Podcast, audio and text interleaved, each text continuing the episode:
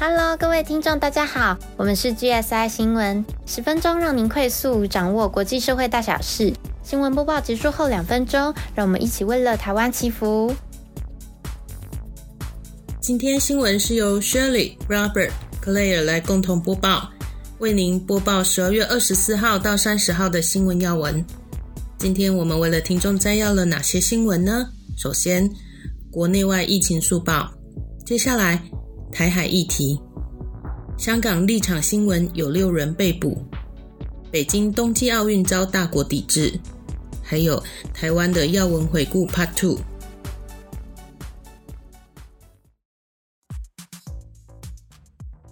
首先，我们先来关心国内外的疫情。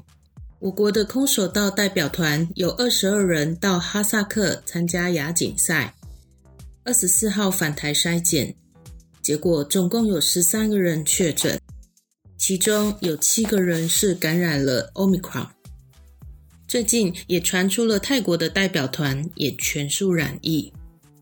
指挥中心表示，也不一定是在哈萨克感染，到底怎么传播还不清楚。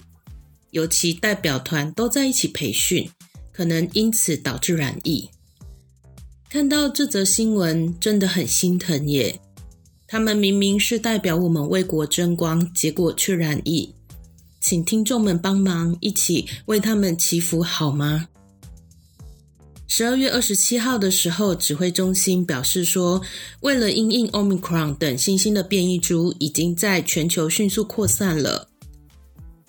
十二月二十号到二十六号这一周，虽然本土案例都是加零。但是境外移入的病例数新增了一百零九例，跟前一周啊，就是十三号到十九号这一周新增六十二例比起来，我们成长了百分之七十六哦。而且染上 Omicron 的病例啊迅速增加，至今已经累积了三十四人，又加上多起境外移入的病例都是突破性感染，所以。自从二零二二年的一月四号起，旅客搭机前呢，需要附上两日内的核酸报告。报告的起算日呢，由原先的报告日改成裁剪日。自起飞地的航班时间往前推两个日历日，也就是不包含搭机当天。如果听众们在春节的期间有亲朋好友会从国外回来台湾，可以帮忙注意一下这则新闻哦。好消息是，十二月二十二号开始，欧盟跟台湾会互相承认对方发行的疫苗接种证明，因此加速了台湾民众入境欧盟国家的手续。只要有接种国际疫苗，都会得到认可。但如果是打高端的话，则是看各国对高端的认定标准。只要在国内有接种过疫苗，或者是进行过 PCR 的检验，而且持有有效护照的人，都可以去下载。听众们呢，就上网搜寻卫生福利部数位新冠病毒的健康证明，进入网站去按照步骤申请就好喽。接下来是世界各国的疫情。路透社当地的时间十二月二十九号的数据显示。全球确诊数在过去的七天创下了新高。二十二号到二十八号之间，全球每天平均筛检出近九十万例的确诊，九十万哦，每天九十万呢。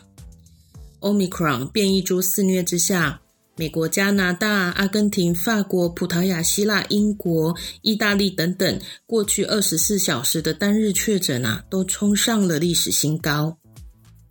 十二月三十号，美国新增确诊的人数呢是四十八万多，七天的平均值呢有二十六万多例，来到了美国史上的新高。在美国，每天有一千一百个人因为新冠病毒而死亡耶。第二三高是英法，二十多万，你没听错，是二十多万，不是两万多。法国卫生部长维洪形容说：“这就像是啊，每一秒就有两名的法国人确诊，这情形前所未见呐。”第四是西班牙，有十万多，意大利九万多，加拿大快八万，德国快七万，阿根廷四万多。哇，欧美的疫情真的正在发烧诶！亚洲当中最高的是越南，有一万多，第二名印度九千多，南韩第三有五千多，马来西亚三千多，日本、新加坡都三百多。客官们呐，真的很严重，是不是啊？所以指挥中心啊，才调整的入境裁剪措施。李炳英啊，也呼吁说，一月下旬是最危险的时期。而且春节返乡的人数正在逐渐的增加，大家要戒慎恐惧，要小心啊！稍微放松也不行的。相信听众们应该有感受到，其实现在是危险到令人惊讶的地步，自己要小心哦。最近大家是不是也有在思考春节的旅游计划呢？之前，薛丽家呢就会趁年假去外地旅游，一住就是好几天。但是看到国外疫情还有境外新增案例飙升，我开始认真的在思考啊，好像今年不应该这样规划耶。真的要玩的话，一日游就好，可以趁今年反而是多一点的时间，跟亲朋好友聚一聚啊。小说可能改成这种形式。另外啊，现在刚跨到二零二二年，除了出去旅行的这个选项之外呢，鼓励大家也可以有另外一种选择，那就是回顾去年一整年的生活，做个全面的检视盘点，把心情呢沉淀下来。我记得在经理人网站上曾经读过一篇文章，他说，身为一个好的经理人，会在一个礼拜的结束，也就是周六的时候，会检视部门或者是公司一周的整体表现，去回顾的时候，就会知道说下周该努力的提升的部分是什么，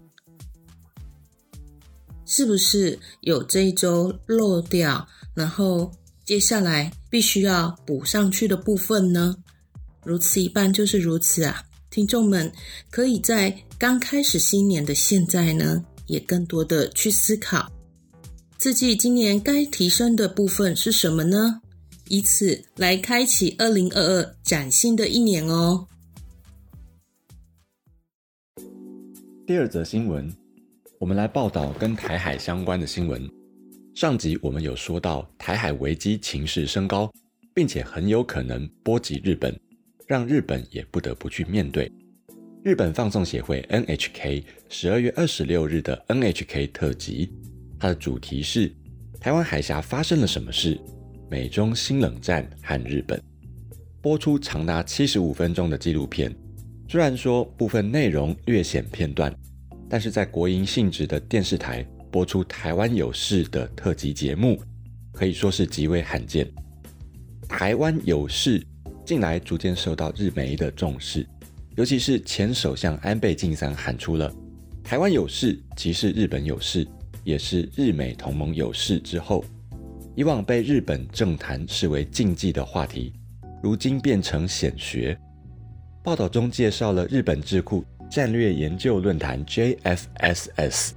从今年八月起进行台湾有事政策模拟推演，与会专家表示，如果不由政府全部省厅在平时就此进行训练，一旦正式上场，可能很难运作。还有，中国以武力犯台是一场没有赢家的战争，一旦进入这套剧本，从某种定义来说，大家都是输家。所以在平时加强核阻力的同时，必须反复警告中国。一旦动武，将会难以收拾。与日本不同的是，十二月二十三日，菲律宾总统杜特地在出席一场指挥官的会议时说：“台海议题上，只要发生简单的误判，就可能导致战争。不过，由于菲律宾这个国家无力抗衡中国的武力，如果发生战事，只要杜特地他还是总统，菲律宾就会保持中立。”我们来听听他是怎么说的。菲律宾的军警职责是保护人民，他们没有准备好投入战争。台海议题上，一个简单的错误出现误判，当他们的飞弹如雨般袭击台湾，那就真的开战了。我们在他们的权力博弈中微不足道，这不关我们的事。除了南海议题之外，因为我们还没有准备好对抗中国，所以我们必须以极佳的外交手腕来斡旋。然而，在其他议题上，我们没有任何理由起而以武力对抗中国，那将是一件最愚蠢的事。我们保持中立，随他们去。与此同时，中国驻美大使秦刚。十二月二十日，接受美国多家主流媒体主编和资深记者联合采访。这项采访是由彭博创新经济论坛举办。秦刚当时说：“和平不打仗是中美公约数，希望美方认识到台湾才是最大威胁。”从这里可以听出，中国也是避战的。他还说：“美国，特别是不要在台湾问题上挑衅中国。”台湾问题是可能使中美陷入冲突的主要潜在因素，中方所做的都是反应之举。什么导致了台湾台海局势紧张？是台湾民进党当局其否认世界上只有一个中国和两岸同属一个中国的事实。台湾当局正通过寻求美国支持其独立来挑起对抗，而美国利用台湾来遏制中国，这就是台海紧张局势不断升级的根源。听众们有听出来吗？对我们区区小国台湾而言，能够得到欧美大国的支持，觉得非常感谢。很担心中国会以武力犯台，但是中国却认为我们谋求强国的支持是为了我们的独立而寻求外援。哇，立场不同，因此想法差异好大诶。这不禁让我想起南北韩之间的热线。不知道来年我们是不是也能够有跟中国的热线呢？如果可以头对头直接对话沟通，想必一定可以米平彼此的差异，但这只能是幻想而已吧。第三则，十二月二十二号，香港警察国家安全处以涉嫌违反串谋发布煽动刊物罪为由，搜查立场新闻办公室，逮捕何韵诗等七名相关人士，并冻结资产。立场新闻宣布即刻停止运作，并遣散所有员工。这是继一传媒与苹果日报之后，香港媒体在国家警察搜查后结束营运。香港政府第二把手李家超记者说：“不能假借新闻工作进行危害国家安全的行为，并说立场新闻是破坏新闻自由的人。真正的专业新闻工作者应该齐声反对，齐声说不。”并与他们保持距离。随后，美国国务卿布林肯二十九日发布声明：“我们呼吁中国和香港当局停止针对香港自由和独立媒体的打压，让独立媒体晋升。中国和地方当局已破坏了香港的声誉和活力。”布林肯也反讽说：“一个不畏惧事实真相。”有自信的政府会选择拥抱新闻自由。为听众补充说明，即将在今年二零二二年二月四日举行的北京冬季奥运，中国日前因为香港问题以及彭帅事件，于是有抵制北京冬奥的声音。目前由美国进行抵制，宣布不会派官员参与二零二二的北京冬奥。不过，运动选手及赞助商仍可照常参与及赞助。澳大利亚、加拿大和英国也先后跟进抵制，因为北京领导层强硬对待新疆维吾尔族、穆斯林和藏民，镇压香港民主运动和威胁台湾，广受批评。然而，像意大利、法国、俄罗斯等国家，因为其他考量而拒绝加入这场抵制。这边也想请听众们思考看看，这样抵制实质上的效果，以及面对中国近期频繁的大动作，各国在面对中国时，有什么是有影响力的抵制呢？好的，我们新闻今天播报到此。延续上集，我们来回顾二零二一年台湾的重要事件。Top Four 票选结果是。五月底台湾进入三级警戒，直到八月九号降为二级警戒。两个多月的警戒状态，对某些产业来说已经是大受冲击。尤其台北是重灾区之一。后来经过市府的努力，终于控制住疫情。近期台北市政府也播放今年市府政绩回顾影片时，柯市长还有副市长在看到这一段影片时都潸然泪下。那是日以继夜、百上忠诚、不断努力，才终于围堵疫情的泪水啊！今年政府发放振兴券，帮助疫情受影响的产业，有五倍券、加码券、数位绑定，还有好事券，相信听众们都很有感吧？逛街消费、用餐饮食等等，几乎所有消费都使用五倍券。Top five，今年三四月，中南部面临五十六年以来最大的旱灾，我们当时苦苦等待雨水，听众们还记得吗？后来五月梅雨季节来临，陆陆续续有下起雨。七八月份台风所夹带的西南气流，降雨水多到甚至让各个水库都满水位，整个大反转。好的，我们下一集再接着发表接下来的回顾新闻，邀请您与暖心的 Grace 为我们世界一同祈福。今天资料来源主要是 CNA、早安健康、科技新报、远见、BBC 中文网、纽约时报中文网、LTN、RTI、中时新闻网、YouTube、RFI、即墨新闻网、联合新闻网、三立新闻台、民事新闻台、环宇新闻台、中央流行疫情指挥中心记者会。